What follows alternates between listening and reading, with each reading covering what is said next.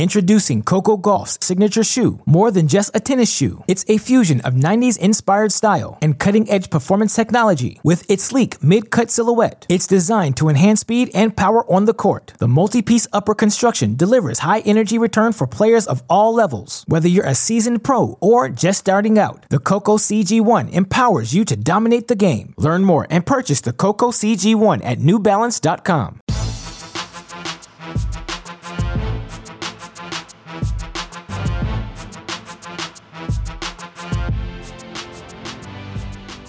Welcome to the mini break, your daily podcast for the biggest storylines, results, and controversies from the tennis world. Today is Thursday, March 17th. It's going to end up being a two mini break Thursday here at Cracked Racquets. I already recorded a solo podcast on all of the results from Wednesday's action at Indian Wells. Of course, the majority of tennis fans right now have their attention grabbed by the 1000 level event happening over in California, part one of the Sunshine Swing, of course, as we have Miami coming up on the horizon. But as always, there is so much happening in the tennis world at once. Of course, we see young stars on the ascension at Indian Wells. We also have some fantastic challenger action happening across the globe. I believe we have four of them happening this week, one of them happening stateside. Oh, excuse me, three of them happening this week, one of them happening stateside here in Phoenix. Arguably the highest level challenger you'll see on the 2022 calendar. It has produced some fantastic results. I want to talk about some of the big picture things at Indian Wells, as well as some of the non Indian Wells pro results happening across the globe. And if you're going to do that, there's only one man you can turn to to talk about those sorts of topics. He is our guest here on today's show, a man you know best as a contributor for our website, crackedracquets.com, whether it be as host of the Monday Great Shot podcast, breaking down all things the ATP Challenger Tour. Of course, you know him as a writer for our website, for Popcorn Tennis, Last Word on Tennis, a prominent, yes, prominent tennis Twitter personality, great head of hair as well. It is my friend Damian Kust. Damian, welcome back to the show. I've missed having you. How are you doing, my friend? Hey, I mean, these introductions are great. You, you always feel like a star you know every single achievement of yours just gets listed out and you just sound like this wonderful person which i am of course.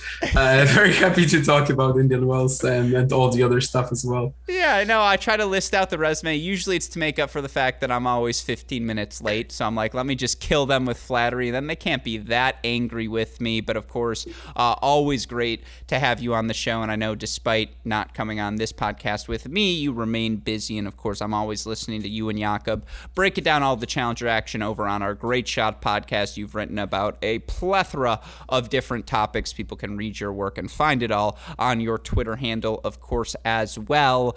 Before we get into any of the more recent results, though, the last time we had you on this show, we talked about your top 50 players. I forget what age it was. I want to say 21 and under. Uh, right 99 now. or later. Yeah, born, it born exactly. It was like a li- exactly. So 21 and under isn't the purest qualifications. Yeah, born 1999 or later, and you know, we had a couple of debates, and one of the players I wanted to harp in on is you were much higher on the young Brit, the lefty Jack Draper, than I was. And I had the chance to see Draper play back in the summer of 2019. And again, he was like 17 years old at the time I saw him play.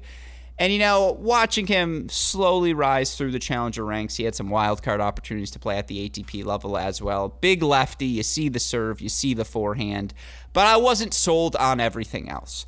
Well, then he rips off this monumental start to the ATP Challenger season. And of course, all I could think while he was doing that is, man, I was wrong. Damian was right as always. As such, I want to offer you the chance for the victory lap. I'm not taking the complete L, but I think I underestimated how advanced his serve, his plus one game, particularly indoor hard courts, which is where we started for the majority of the season, how advanced he is at that point. And it's just clear to me now, like he does have the top 100 weapons. Yeah, I mean, and another thing that that we definitely mentioned was the control over his ground strokes. Yes. That he wasn't really doing, you know, anything in rallies, just mostly smacking the ball and hoping that it was going to be in. And I, I just think no one could have predicted that in this little month of the off season, he was actually going to turn his game around 180 degrees. This is uh, this is completely shocking to me. And even though I had so much more trust in him than you did, I, I mean, weapons was definitely something I, you know, uh, as you said, you're seeing it now. That I think the weapons I was sort of sold on already, but the rally tolerance, what he's doing right now, not right now, but what, what he was doing in Forli, uh, just you know, the, the, the, the newfound control over his ground strokes is just incredible. And I think no one could have predicted that in just a month he would get to this level. Uh, right now, it's just looking like you know, top 100 is right around the corner. Perhaps, perhaps not right around the corner because you've got the clay season coming now, and it's still a little bit of um, enigma how he will do. I mean, last year he was fine, but he just played ITFs. Uh, there were some stacked names there, but stacked fields. But honestly, it's still very, you know, the, the, the sample size is so small. But if there's more uh, indoor challengers for him to play perhaps more Forli because he's like what 15 15 1 right? In in Forli this year lost uh, lost first round once and won won three challengers. Uh, so perhaps in the indoor season uh, late November October I think getting to the top 100 is just a matter of time really. And it's it's incredible what he was able to do in just a month literally. So uh, good job to his coach probably yeah. do we and give, I, do we give uh-huh. enough love by the way to Forli, who has already hosted five challengers yeah. this year it's just like what what a city! What, what a remarkable achievement! And I, I, apologize, I didn't mean to cut you off. To everything you no said, worries. I would echo.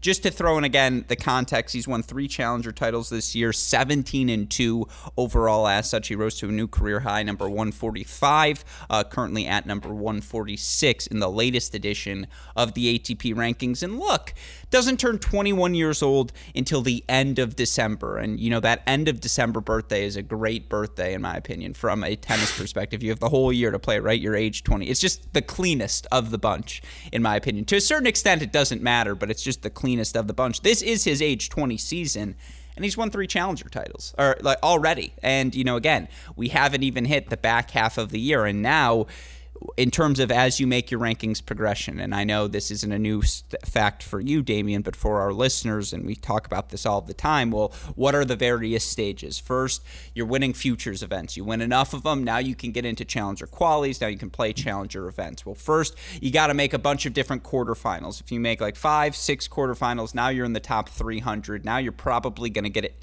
into every challenger event you want to play to make that next jump to get into the top 250, top 200, make ATP Grand Slam qualifying events, you have to win challenger titles. And Jack Draper has done that here at the start of the season. And now, you know, he's an IMG guy, or at least was, and, you know, he's gotten plenty of wild cards early in his career. He doesn't have to rely on those wild cards as much at the French Open, at the US Open. He can get in on his own merits. And, you know, again, when you look at the numbers, and I think when you watch Dra- Draper play, big lefty, big serve, that's always going to appeal to you, right? I still have somewhere in the back of my mind that I'm convinced Jiri Vesely, like he's still going to be top 20 someday. He's six five lefty. Like, come on. No, he's not. He's not. Whoa. He will not be.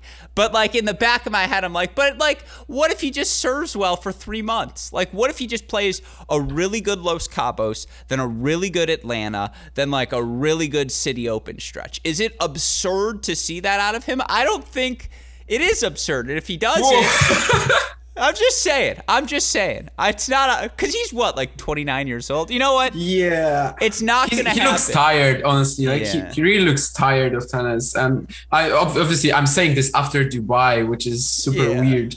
But his movement, his fitness have really deteriorated over the years. Mm-hmm. And I th- this is only why you know this is the pure reason why I'm not seeing this. Like if you told me this two or three years ago, I'd say okay, yeah, very possible. Yeah, for the record, you're right.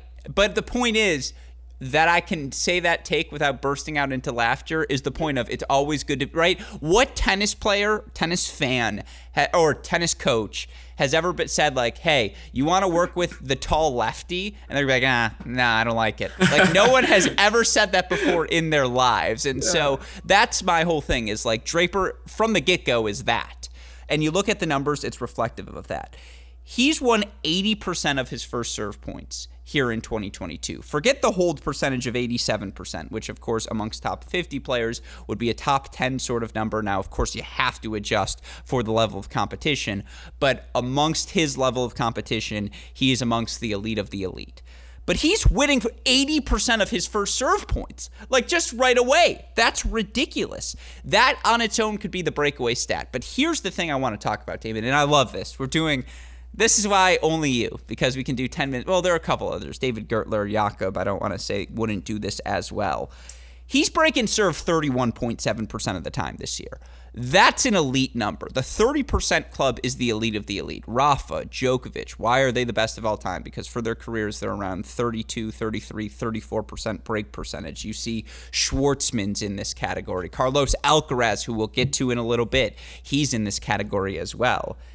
But Jack freaking Draper is in this category right now. And like, no, has he played the toughest schedule, gotten the biggest wins? No, but this is against guys like a Max Marterer, a Tim Van Rijthoven, a you know Quentin Halys, who are all going to hit the big first serve at a minimum, and he's breaking serve at an elite rate. That is a development I never saw coming from Draper, and it gets back to something you said earlier how comfortable he's no longer aimless at the back at the baseline right? Like there's now just a plan to what he's doing. The backhand has become far more fluid. First fluid alert that was for you my friend. Um, i just think drape i just think he's got it. Like uh, he has taken a, a progression in every stage of his game this year. I think what you said about the return stats is very important because the serve can easily be explained by the very fast conditions in Forli. Yes. Like really, it's one of the probably one of the fastest indoor hard challengers out there. Uh, not not quite the carpet ones, not quite Ortisei, but Forli is just right behind them probably. And the, the serve stats can just be explained with this because he played 16 out of his 19 matches in Forli this year. Uh, but the return stats, yes, this this was like the real shock that he's breaking guys like uh, Jay Clark so much. No, maybe Jay Clark doesn't have a big serve, but I, remember, I just remember him basically winning every single uh, service game that Clark had. But uh, the final he he had against Tim Van Rijthoven, uh, six one six two, breaking him four times. I can't remember the exact number of how many breaks team had on him before uh, getting into that final. But in these two or three weeks that Van Rijthoven himself played in Forli, he was basically you know unbreakable. And then he ran into Draper and 6162 a, a demolition that didn't seem possible and th- this is the this is the shock here because i believe the 80% first serve points won uh, you know, for 16 out of 19 matches in Forli. This is just very easily you know, brought down as an argument. Uh, but breaking 30 times in these very fast conditions is certainly something that was uh, shocking when you compare it to how Draper used to do on such courts last mm-hmm. year, and definitely something that has allowed him to uh, to, to do that to, to just amass three challenger titles in in three months, which by the way was like the first time since 2016 that uh, that someone did that. Uh, mm-hmm. So you know, remarkable achievement really at this stage of his career, and, and even more proof that he is actually going to go far. And perhaps he's you know you mentioned that this is a victory lap for me, uh, but I certainly never expected him to be at this point. Sure. Uh, right now in the middle of March, he's gonna play Miami now because, as you mentioned, he's he's an IMG guy. I think probably still as he as he got the wild card. Uh, but but um, which was something to be expected given he played Miami also last year. Mm-hmm. Uh, but I never expected him to be going into Miami while I don't know barely not making the main draw. Well, this is obviously a stretch, but uh, but just being at that 146 right now in the world is uh, is something I would have never guessed really Yeah, we're 13 and a half minutes in, so this is the first time I can say the name Thomas Machac. You know, he was so good at the start of last season at the challenger level, right? Kacper Zuk was a guy who was winning just about every match he played in the indoor hard courts, and then things leveled off for them throughout the rest of the season. Now, Machac went on, right? He played Indian Wells this year. He qualified, looked really good on his way to doing so.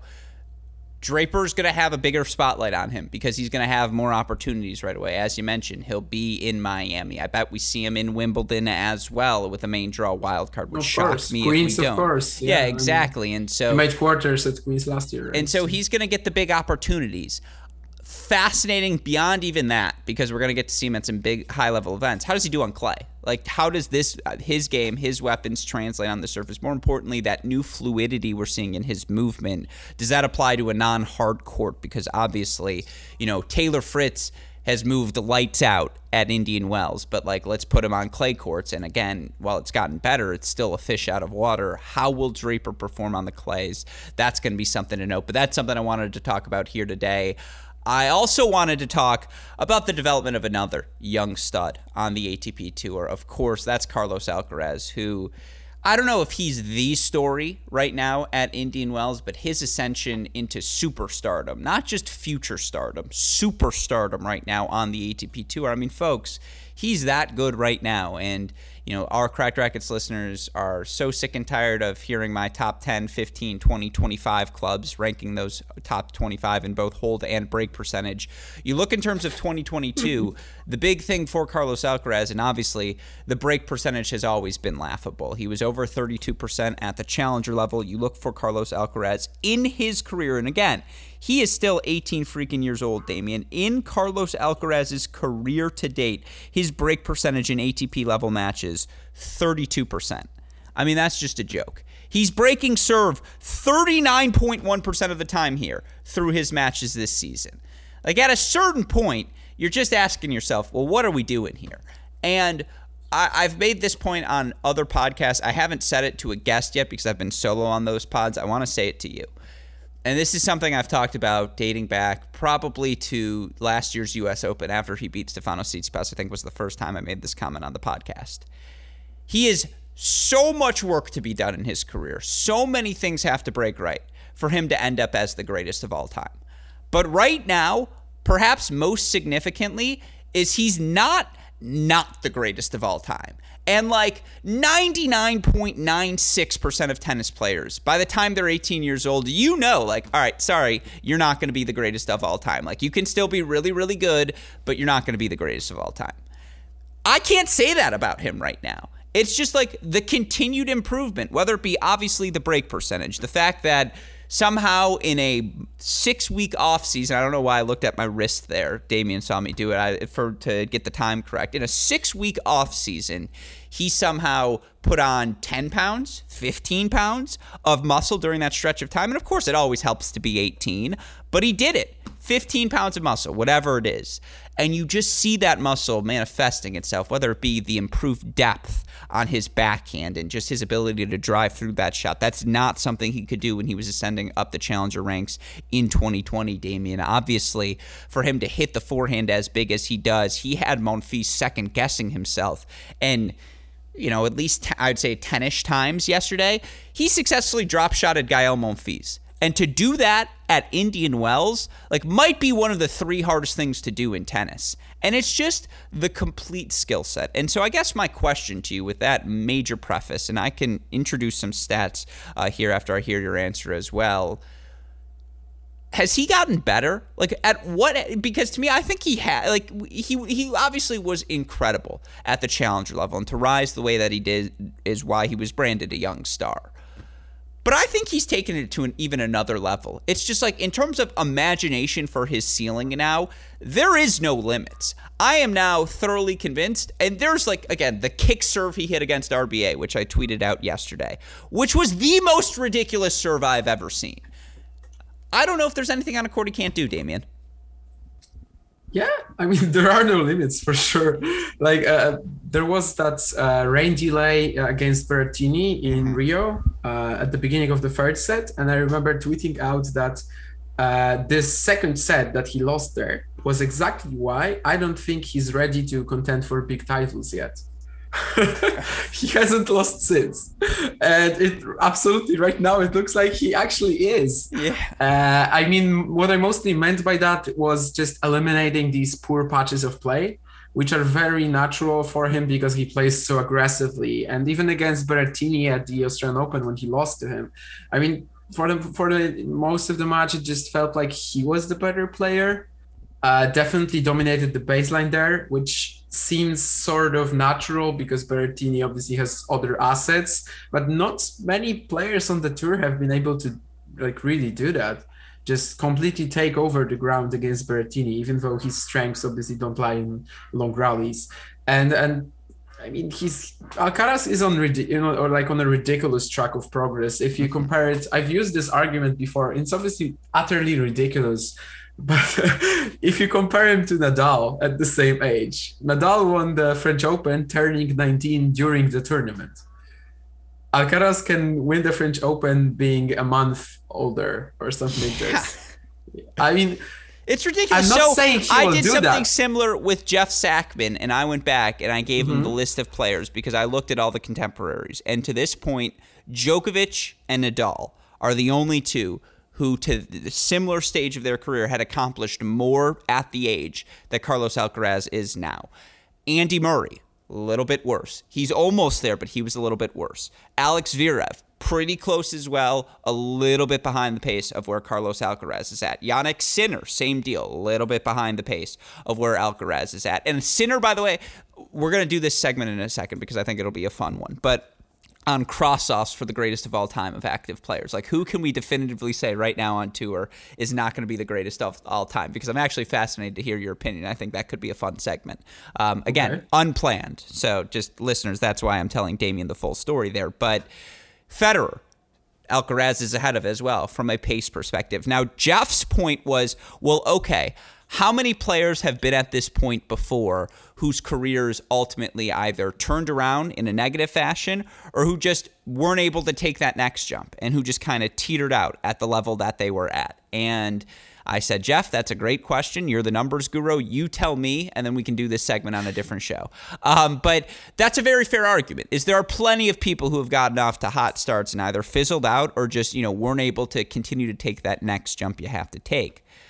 The thing for Alcaraz is it's just like, okay, you thought he looked really good at the U.S. Open.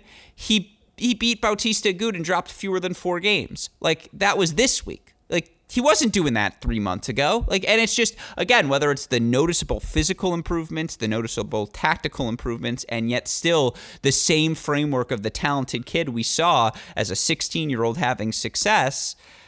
I agree. Like, I don't think we're being hyperbolic here. I think he is that good. Like, am I being am I wrong to say he's not the greatest of all time yet, but he's also not not the greatest of all time? I don't want to spoil the next segment that you have, Yeah. you know, the, the unplanned segment, but he's one of, or maybe even the only player I could honestly say that about. Okay, now. perfect. No, that's that's a great transition. So now let's get into Uh-huh. it.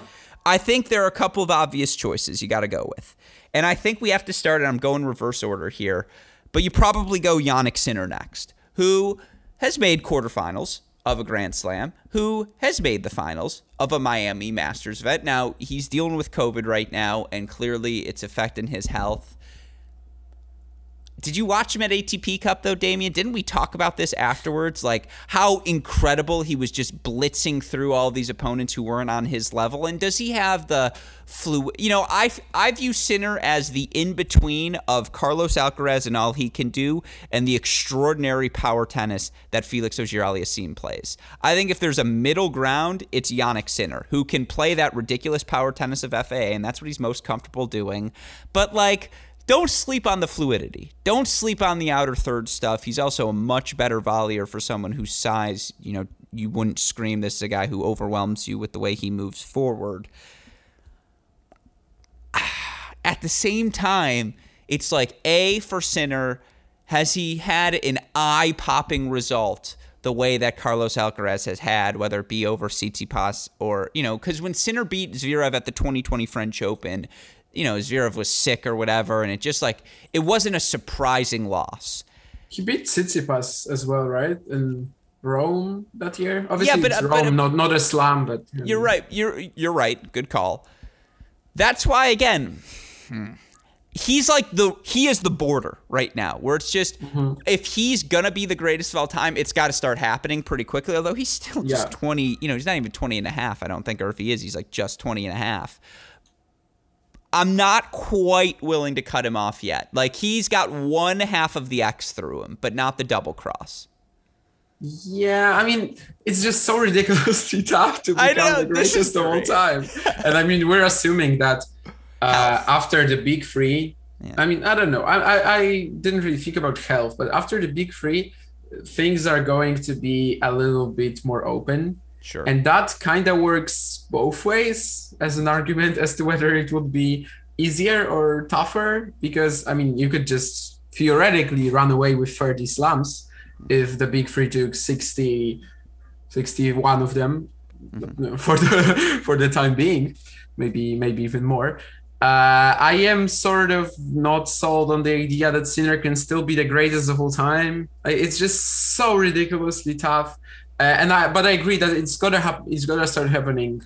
Well, quite here's the thing. soon. You talk about that door opening, and I think this is why the Mm-hmm. Alcaraz success has felt so real, is because it feels like okay, if that door opens, who's gonna run Yeah. through it? And it's just like Carlos Alcaraz, and he might do it right now. And like, if he wins a slam before these big three guys are officially retired, well, then he's the heir apparent. Well, now you can put the crown on his head, and I think everyone's ready to do just that. And it's like it's a countdown to when, not if he's going to crack the top ten. It could happen as soon as this season, particularly again a big French Open, you know, a, a, a big result at some of the Masters events on clay, where he has a bunch of opportunities to pick up points.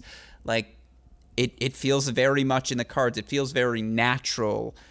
Sinner's made a bunch of quarterfinals and, you know, again, rounds of 16s, but seeing him in that big final outside of Miami, which was just a weird tournament, you know, no Nadal, no Djokovic in that field, still waiting for, again, that big signature Sinner run, who's been really good, but he hasn't had that great, that signature great. Here's what I point to. Like, I was at the City Open, I thought he was exceptional there but a win over Brooksby and a win over Mackey in the final, like that's just not eye popping. As much as people who were there can say, well, he was on the level, I want to see you do it against a Rublev here in a final, or like uh, it would have been great to see him play Kyrgios and you know those guys back to back to back and have a chance here. And it's a shame that he's sick.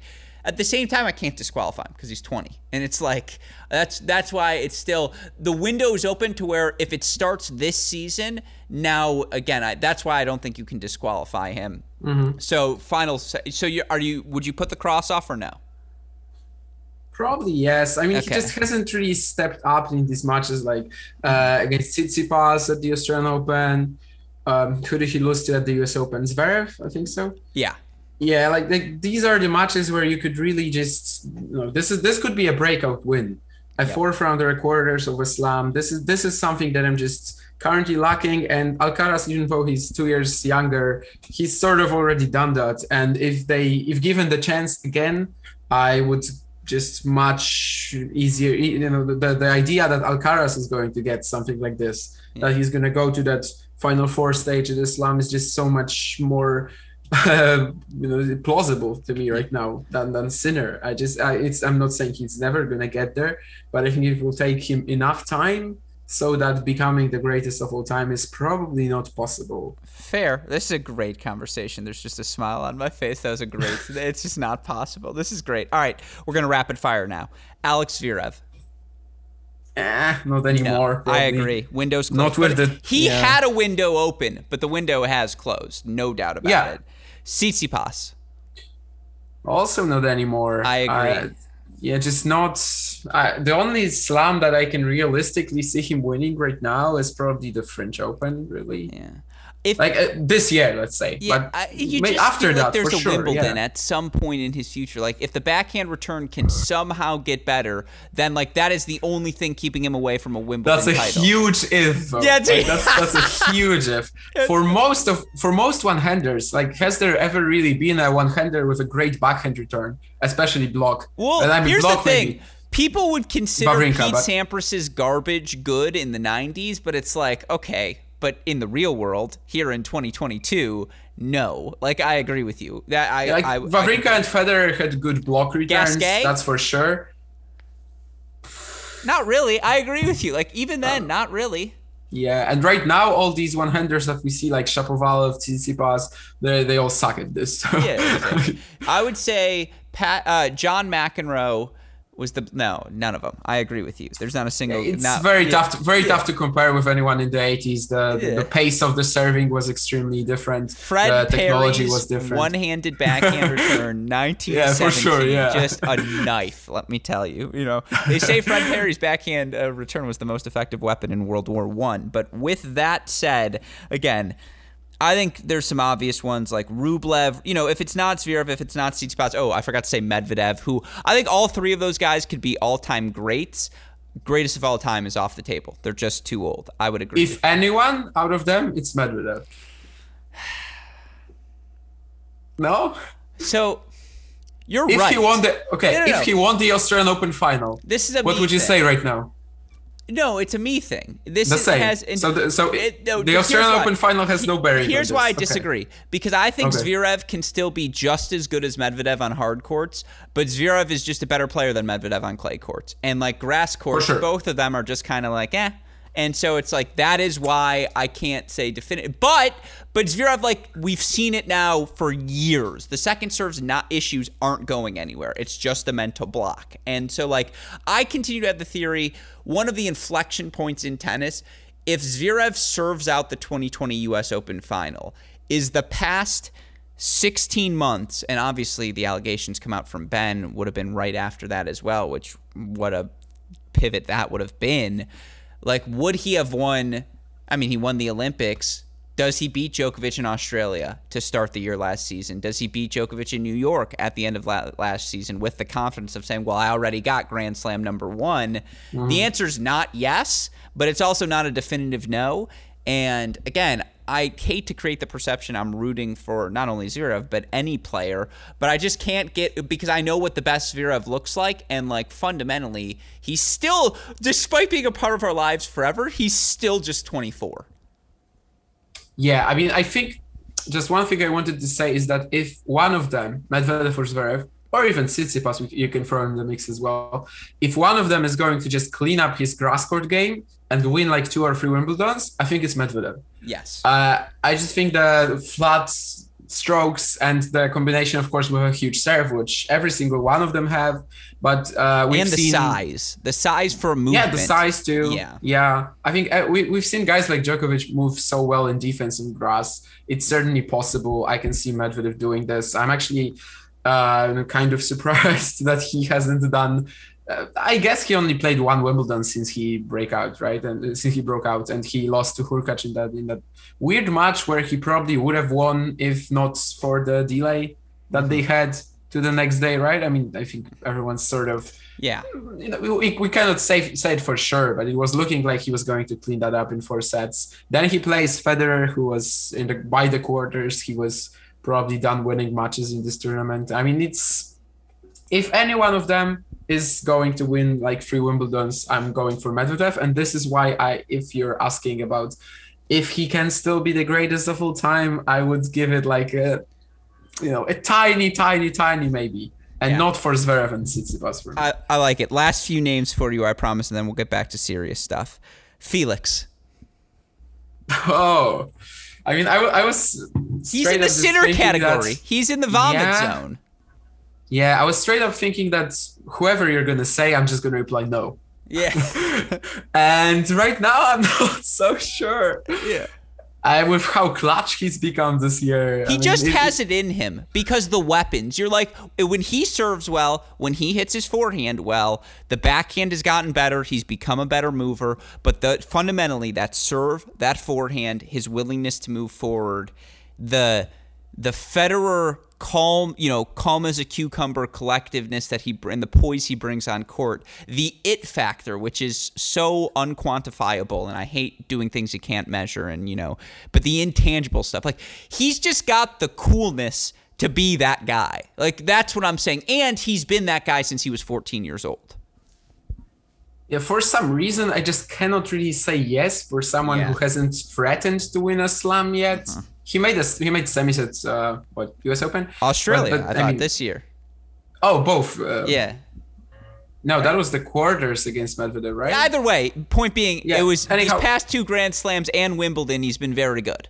He's been very good, but hasn't like really threatened to win it yet. And I think I just cannot really say yes to someone who hasn't done that or isn't named Carlos Alcaraz and isn't 18 and hasn't been breaking all the age records since Well, like I'm gonna tell you this. 2017. I only have two more names for, or I Yeah. only have three more names for you. Excuse me. I guarantee you, this is a guarantee, Damian. You will say yes to one of the Okay. names I have left on my list. And by the way, I'm looking it up now. It was quarterfinals. You're right. Five sets he played against Medvedev. The semifinals was the U.S. Open last year. As always, good call by you. All right. he's 21, but he's only played like 30 matches. Jenson Brooksby. of course not. Come Yeah. on. Well, that wasn't the name that you wanted me No, that's not the guaranteed yes. No, that's not. Okay. By the way, yeah, that's not it. Um, Holger Rune. No, still not. I mean, It's just not eye popping enough. It's just like where it's just like how is he gonna dominate? I could see him winning a lot, but he doesn't have like Mm-hmm. Alcaraz, the forehand, the speed. You're just like that's dominant. Sinner, the line drive on both shots, dominant. Felix, the serve, the forehand, dominant.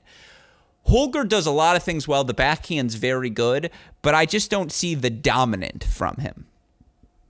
yeah, he's sort of in you know in a very weird point right now where he's still 18, but obviously with his ambition, he thinks he should be doing uh, whoever you know some extraordinary results. He's hasn't really done that this year. It's a shame. I mean, not for Berrettini or his fans, but it's a shame he didn't win that win that one against Berrettini because I really would have liked to see him like what he would have done later in this event is like a huge enigma for me. Not not greatest of all time, but I totally wouldn't be surprised if he you know became a you know, their word number one at some point or something. It's it's still absolutely just you know a huge question mark for me. It's very exciting that that we get to follow his prospects, but uh, but no no no no. I'm not So right now, and by the way, I'm gonna tweet this out because I think it'll be a good, good draw. You know, every so often you gotta offer some red meat to the tennis Twitter community. And if I say we talked greatest of all time here, all the Fed fans, Nadal fans, Djokovic fans Yeah. flock, and it's like you didn't even mention them once.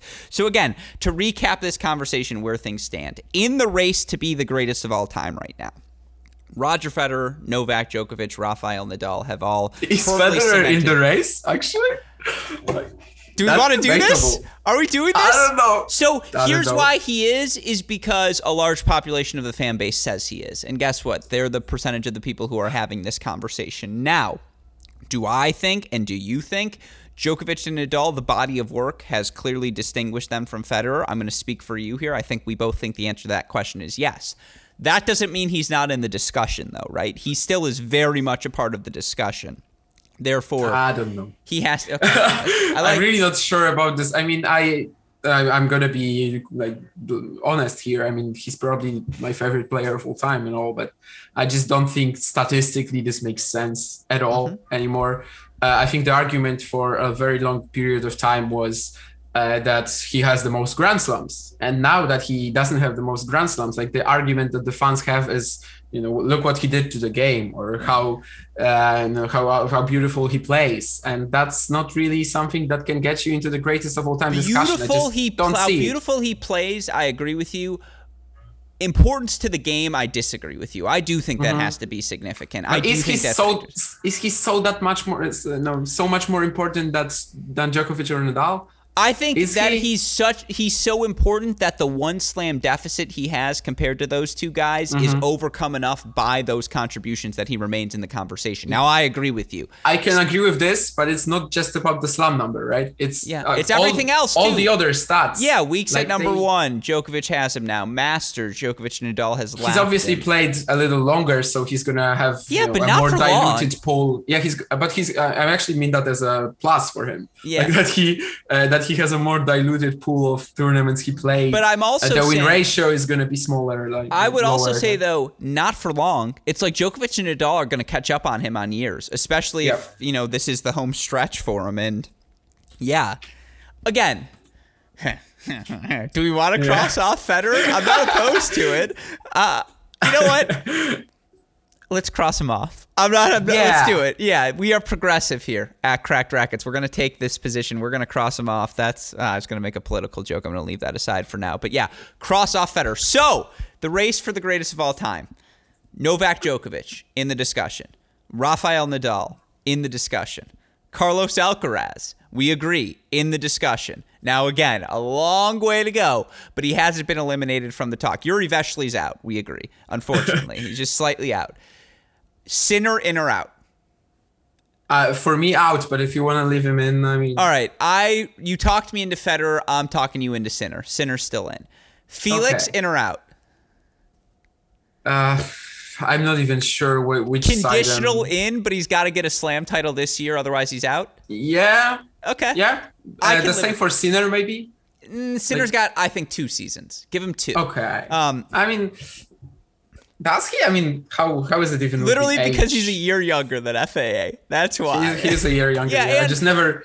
I never, you know, know which you know, which Federer, players from Federer won so many so fast, like, and he was around their age when he started winning, and so yeah it wouldn't be free, so he had to be 21 and something. Yeah, right? exactly. And so, like again, Felix is 21 and change okay. right now. Sinner's still got a little time. Okay, yeah. If, if, if, if, Felix is one year, yeah, and he is for sure. Yeah. So uh, then yeah.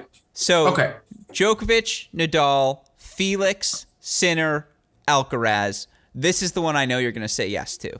Jerry Shang can't be eliminated. He can't. He can't. No, like, what has he lost? On. What has he lost? Come on. Really? You expected me to say yes to this? I didn't. I don't expect a no. it's not a no. I'm gonna say a no. I mean, just the oh, way he plays. On. I I just well, don't see it. Oh, like how is my... he actually? Sorry. How is he winning rallies against competitive players? Yeah.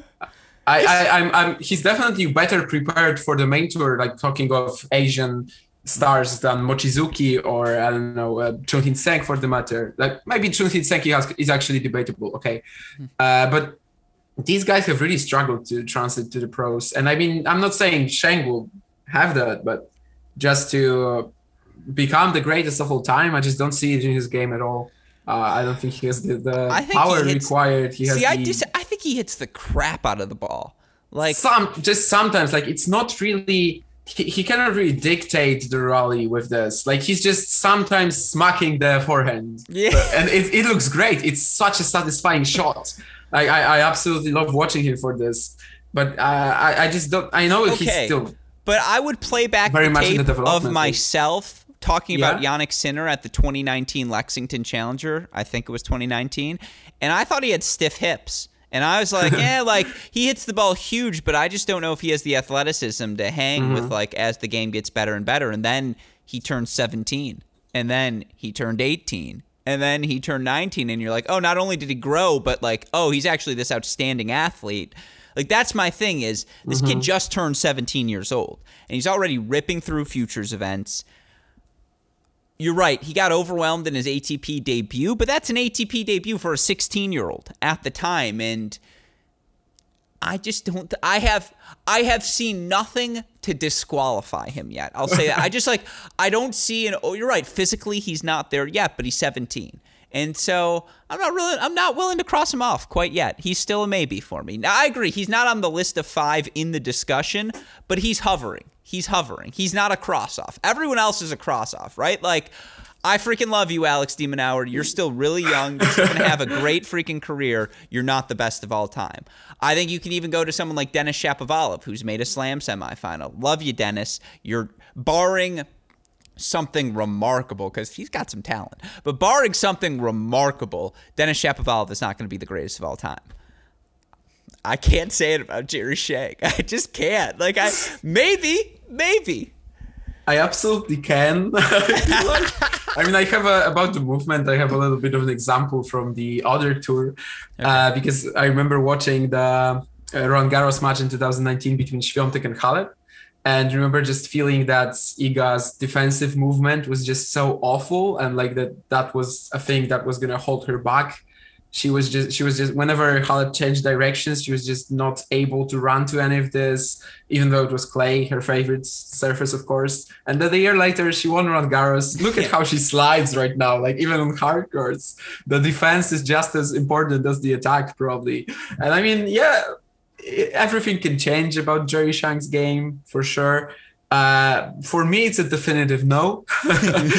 but I I can understand what you're saying, but at the same time, we can probably then throw in guys who are like 15 or 17. Arthur Fils could be in the discussion, hovering hovering outside the discussion no, just as well as Jerry See, I, d- I disagree. I think what Shang's done at the futures level is a little bit more ridiculous than what Fils had done or Van Assche or any of those guys.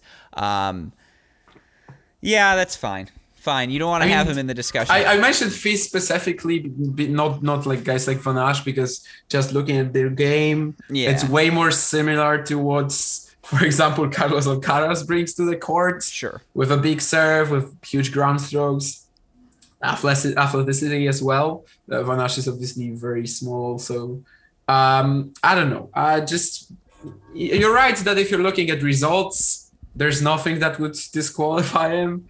Uh, I just don't see it in the game that he has. I just don't think that break, that turnaround can be just that huge. But I Fair. mean, yeah, I understand your point. Again, he's not in point. the discussion. I'm not crossing him off though, just yet. I'm sad that wasn't a yes, but that was a great exercise. I'm I'm thoroughly excited uh, that we did that, and we'll check in on that. I say three months from now we can have that, or maybe we'll do it every year. We'll do it once a year. You and yeah, I. We'll do our. We can do it in twenty. In twenty years, we're gonna know. Yeah. whether we maybe with how technology is, then a 38 year old ah. Carlos Alcaraz will probably have lost all of the muscle he put on this offseason so that he can play a little bit skinnier, so that his knees hold up at that point of his career. But with all that said, last thing I want to talk to you about, and then I'll let you go. I promise. Phoenix Challenger. You look at the action that's happening there. Obviously, I think the cutoff was 81. I believe I learned via a tweet yeah, sent with, by one uh, Damian Kust. With six alternates, I think. So sure. it's in reality it's about 125. I think Vukic was the last one to get but with, still, with an alternate spot. But yeah, I think the Atlanta cutoff line last year was like 140. Like again, you look at some of these ATP events or like the New York Open event, I'm pretty sure you and I were signed up and we were first alternates. And so like again, speaks to the strength of this challenger field. You look at where things stand right now and again, uh, round of 16 action taking I mean, place the, first if I could just say one thing, I mean the the high seeds aren't as high as you would get in an ATP 250, but sure. the depth totally is like the same. Yeah. Like it's the, the depth is actually the same. It's just that the, the high seeds, obviously Paris out of the the top seed and out of the top 50. So I mean, yeah, absolutely. Yeah. No, and what's been so interesting is it's not one of those seeds, but it's a wild card. JJ Wolf, who finally healthy. Yeah. Uh, obviously had some success in Vegas and in those Southwest sunny in the United States conditions. Uh, again, having success in Arizona, wins over Purcell and Musetti to get to the quarterfinals. Boy, would it be fun to see him play Machac. Uh, that would be a very, very fun matchup uh, between two guys who've had a lot of success over the past couple yeah. of months. But, you know, you've got a Kudla versus Gasquet quarterfinal setup, Arthur Rinderknech three set win over Francisco Cerundolo. Uh, meanwhile, to me, if I'm making predictions here, I'd go Ruusuvuori Rinderknech. I think that's the eventual semifinal up top. Tell me why I shouldn't take JJ Wolf to advance to the final on the bottom. Tell me why I, any of these guys are in better hard court form than him. The only one I would say is Machac. Like that's it.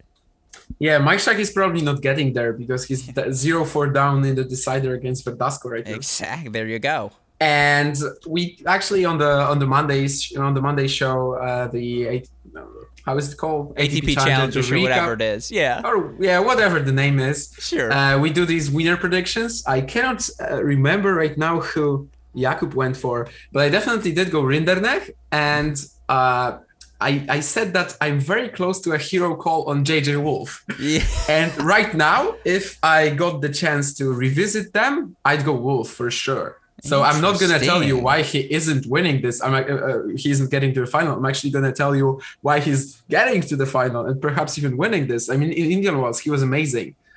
And even if he got to play Machac, they played at the US Open last year when Wolf was still coming back from that uh, surgery. What was it? Appendicitis or something sure. like this, right? Uh, and he was like very fresh of that. It was a very tight match. Uh, Machac is playing quite well right now. I'm, I'm not gonna dis- disagree, uh, but I just think Wolf is so much better than this. Uh, the, the match he had against Bautista good. Even the the first round he had against oh Jesus, yeah, I'm blanking right now. But this Um, was like Purcell, a Purcell. uh, no no no not in, not in Phoenix, but Oh, uh, in Indian Wells. Um, oh yeah. Gaston, blanking. yeah, yeah, th- these yeah, are yeah. these are both like th- these aren't opponents that Wolf usually likes to play against. Uh, in Gaston's case, they just defend very well. Uh, a very a, a ball that isn't really something that you can easily accelerate from. Uh, Bautista Agut is so methodical, so solid from the baseline. Obviously, it was very close. Wolf was down a set in a double break, right? So he was very close to getting eliminated in the second set. But the, the fact that he did so well in this matchup just indicated uh, to me that he's in amazing form right now. And the, the pretty much the only poor match he had since Acapulco was the one against Tsitsipas. Uh, which was like the, the extent of it was a little bit shocking to me. But ever since he just caught fire, and this is a game like when, when it's on, he can play against everyone, like literally almost practically everyone. Obviously, if he played I don't know, Medvedev right now, I wouldn't Sure. necessarily be saying that he has a great fighting chance. But if he's on, he can beat practically anyone with how he just overwhelms you. And he definitely he's definitely done that against Purcell and against Musetti in Phoenix. Uh, I think this draw is looking great for him as well. Playing potentially playing Verdasco right now in the in the quarters. Verdasco just won a challenger in Monterrey, of course, but this is going to be his eighth match in two weeks. Uh, and even though he's definitely playing the best we've seen him in I don't know, a year or two, probably.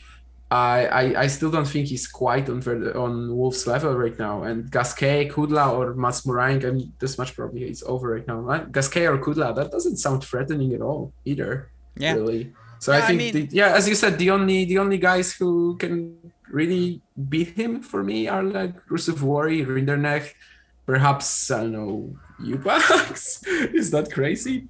No, I mean, well, if Eubanks serves well, he can beat anyone. Yeah. You know, my thing, Rinderknech, he's just so Brody well. I mean, he's playing lights out. Just the bigs. I mean, both wings. He's just the definition of your modern ATP top 50 player.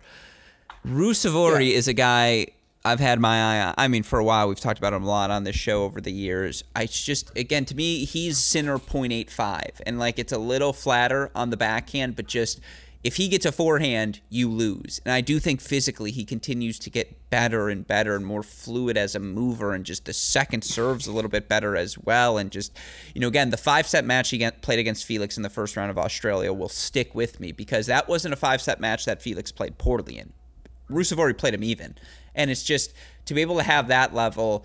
Again, Rinderknech versus Ruusuvuori could. If I told you that was your Nur Sultan ATP 250 final, you'd be like, I believe it. Like, sure, of course. would make sense. And it's going to be a Phoenix Challenger semifinal potentially, maybe if both guys Yeah. can make it there. And it's I think we're like, both underestimating uh, Brody a bit, just looking at the draw right now. I don't know. I saw Brody. I just think those guys have the bigger weapons. Is the problem? Oh, for sure. I mean, Yeah. I'm just, just you know, he, he he tends to be a little unpleasant for these guys like Sure. Or even Wolf, who might potentially could play him in the final. I just think I I was a little bit, uh, I- know, I, I, I- should have mentioned him when I talked about guys that can beat Wolf. But Sure. what you're what you're saying about Ruusuvuori, yes, I mean he, uh, if, we're talking of Rinderknech as a uh, like a classic ATP top 50 player of these days, I think Ruusuvuori fits that bill also. Absolutely. Like he's just I, I don't know what he needs to really start excelling. I mean, I always thought that a better transition game could help because he's essentially like what like a power based liner. yeah. So just finishing points easily is always uh, a great trait to have. So that this is potentially something that I think he could work on. But the fact is that since uh, 2019 was his big breakthrough, and ever since he's been kind of stale. I, I, I, I remember making like an outrageous prediction at some point that Ruusuvuori would finish. Can't remember the season, probably 2020, higher ranked than Ruud. and I considered him a big, uh, a better prospect. This sounds awful. In like retrospect. right now, yeah. In retrospect, this sounds like I'm just crazy and I don't know what I'm talking about. Uh, I think it's it, perhaps it just shows how different uh, you know, the path of a player can go. Like sometimes there's a guy like Ruud. I think my my judgment was very influenced by seeing Ruud live in in like 2018 and he was awful in that match and, and lost to Artem Smirnov. And I, I think I was really influenced by this. But regardless, I think it just shows that at some points it's just impossible to know where the players will go with their games mm-hmm. and and the, the fact that Ruusuvuori seems to have such a perfect complete game for this modern era of tennis just doesn't have to mean much yeah. and at, at, at the you know right now it doesn't but i'm still hoping that he can start winning these matches like against Auger-Aliassime, yeah. Sure, we should also point out David Goffin still alive, and it's just like, eh, we can write him off. Like, I really do agree with you there. I don't think, I mean, not write him off, but it's just like he isn't in the conversation of the favorites. But with all that said, and I know you'll talk about it with Jakub next week, any other challenger storylines we should be monitoring here if we're trying to pick up any other matches? Uh, if we're talking, are we talking about Phoenix? Broadly here, all three. Yeah, no, not just Phoenix, yeah. everywhere. I mean, in Phoenix, we've got the word number one and word number two playing a challenger, Nikola Mektic and Mate Pavic. Of course. Uh, which is absolutely crazy. I actually maybe maybe I will have a question for you. Like, where would you estimate would the viewing numbers be on on their matches? They still haven't played. They're gonna play tonight. I think for you it's gonna be 11 p.m. Uh, for me it's 4 a.m. I would say under 1500 at most. I just mm-hmm. uh, well the thing is though people are up in Europe actually maybe I don't know what time is it for you like oh 4 a.m. Yeah, so it's gonna be very hard in Europe. Yeah. Mm, I don't know. I, it's just tough. Late night doubles at the challenger level just does not yeah. get a lot of press. Just don't think the fact that it's Mektic and Pavic does pretty Yeah, the thing is, the hardcore numbers. gamblers are going to see it and they'll be tuned in. That's the thing that gives me reservations. Okay. If they uh, get uh, over fifteen hundred, it's a good number. For sure. I mean, we had this debate on the podcast, and Jakub said five thousand, but he didn't expect that the, it would be scheduled at 4 a.m. Like his big argument was that potentially the crowd fans, sure, uh, the Croatian fans were yeah. just going to tune in. But it's I don't know if that yeah, would have 4 happened. Yeah, but he didn't know that. I mean, yeah. we are talking about it on Monday, so sure. Uh, his prediction is you know, obviously going to be off just because his main argument isn't working. I said about 500. Yeah.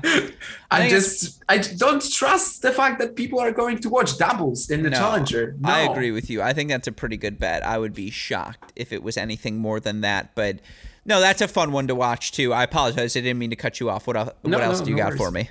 Uh, we, we've also got events in Concepcion and sure. Roseto degli Abruzzi. I mean, Roseto degli Abruzzi just looks like Carlos Taberner is going for back-to-back titles. He's been. I, I, I'm really struggling to say or write anything about this guy. It, it's it's not that he's boring. Sure. It's just he's so solid to the core that it's like literally very hard to find something that's it reminds di- me a lot different. of Pedro Martinez. It, it's just like they're both rock solid. I think Martinez is a little bit. Martinez has a big forehand. That's what I was gonna say. Of. A little bit bigger weapons, yeah. but it's the physicality they both both bring. We're just like this guy's like Taberner is gonna beat someone three out of five at the French Open because he's just a nightmare to deal with physically. Yeah, and he he's done that in Roseto degli Abruzzi. He actually still hasn't lost a set mm-hmm. uh, in seven matches, but there have been like insane mammoth uh, games. Like against kovalik i believe there was one where they went over an hour and a half in the first set. Uh, the whole match was over two, hour, two hours and a half i think and it was 7-6 6-2 so he, he's redoing that and i just don't see how these guys can beat him. He's yeah. defeated carlos gimeno valero twice. He defeated nuno borges in the final last week. And i mean both of them tried to play an aggressive game. They do have this sort of like power hitting that can be more or less sustained over time or, you know over an extended rally. But i just don't see how they can actually make any dents in his armor.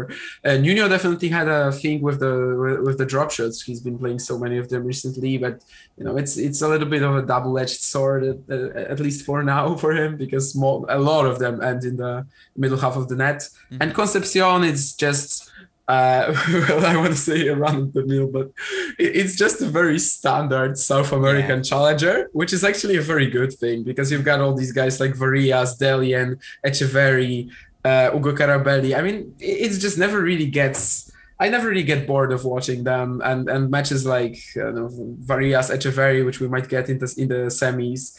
Uh, Dellien Tirante is a very interesting quarterfinal. I mean, I'm, I'm not really expecting Tirante to win this, even though Dellien is also coming off, you know, he's also trying to go for back-to-back titles, so he could be tired potentially. Uh, but but all these matches, they just uh, you know South America get the, gets these very good fields because a lot of these players don't really want to go to Indian Wells or Miami, even though they could. So so so obviously this is always a, a pleasure to watch as well. Yeah, no, I mean again, Juan Pablo Varillas, my birthday brother, always going to be rooting for him. I was hoping you'd sneak in a reference to him so that I wouldn't have to, but it's a lot of good tennis across the board. I would say this, and I, I know we've talked about this before, to get back to the big lefty thing. If you haven't, and he's injured right now, so he won't be playing for Tennessee this weekend, you need to watch some Johannus Monday before the season is over. Plays for Tennessee, big lefty, six five, just – you'll like his game. I promise. So you played some challenger qualies last year. Yeah, um, I think and I did see probably. him very briefly. Yeah, I did see him very briefly. Yeah, uh, I will just check that. Because, yeah, he's yeah, one. Just, yeah, yeah. Right. Watch the watch the film, and so uh, again, I think you'll enjoy his game. Mm-hmm. Uh, there's a bunch of college players I'm going to send you messages about because I'm curious what you think about them as well. But as always, as people know, they can read your work crackedracquets.com, popcorn tennis, last word on tennis. You're everywhere. And of course, you know, we get you every Monday on the Great Shot podcast feed, but I know people are asking you to do podcasts elsewhere as well. So, as always, highly recommend they follow you on Twitter, of course for the latest and greatest updates on all things happening across the tennis world. Of course, if you're looking for further updates on what's happening uh, yourself, we've got you covered here at Cracked Racquets, whether it's this podcast, Great Shot Podcast, Cracked Interviews, our YouTube channel. We are covering each and every level, folks, of the tennis world. All of that content available on the website, crackedracquets.com. Like, rate, subscribe, review to this show, Mini Break Podcast, Great Shot Podcast, and of course, Cracked Interviews to ensure that you don't miss out on any of our content. Of course, a shout out as always to the super producer Daniel Westoff for the f- of an editing job he does day in, day out, making all of this content possible. Any articles, by the way, Damian? I forgot to ask that we should be sitting on waiting for you that you've got in the queue. uh, I don't know. I, I haven't really uh, thought of anything. I should definitely start writing more. Uh, that is that is one thing. Uh, I sort of you know sometimes uh, when you like have this life of you know tweeting about tennis and watching mm-hmm. it every day you just sort of start doing that and then you know you just tweet you yeah. you become like a tweeter basically you don't need to tell me i have yeah. I, why did i start three podcasts a so that i all my writing has to be 140 characters or less b mm-hmm. it's like i don't need to write anything because i'll talk about it on the pod today um and yeah. so yeah i yes i know shout out to anyone that can write with frequency. That's why you know the Rima Abulleils of the world remain so impressive because they just again they're cranking. Um, but yeah, no, as always, it's a pleasure getting the chance to speak to you. So with all that said, for our fantastic guest Damian Kust, our super producer Daniel Westoff, our friends at Tennis Point, by the way, tennis-point.com. The promo code is CR15. And for all of us here at Cracked Racquets and the Tennis Channel Podcast Network, I am your host Alex Gruskin. Damian, I know I'm putting you on the spot here. It's a mini break podcast. Let's flex those memory muscles. Do you know what we tell our listeners? That's the break. I love it as always, and we will talk to you all soon. Thank you, Damian.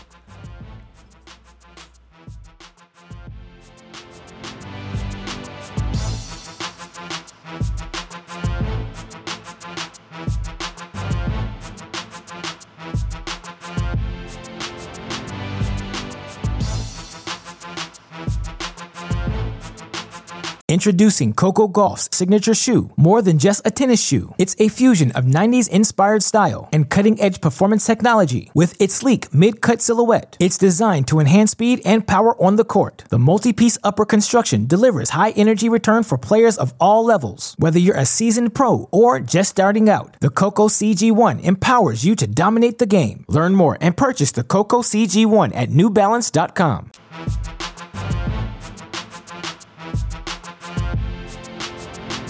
Mother's Day is around the corner. Find the perfect gift for the mom in your life with a stunning piece of jewelry from Blue Nile. From timeless pearls to dazzling gemstones, Blue Nile has something she'll adore. Need it fast? Most items can ship overnight. Plus, enjoy guaranteed free shipping and returns. Don't miss our special Mother's Day deals. Save big on the season's most beautiful trends. For a limited time, get up to 50% off by going to Blue Nile.com. That's Blue Nile.com.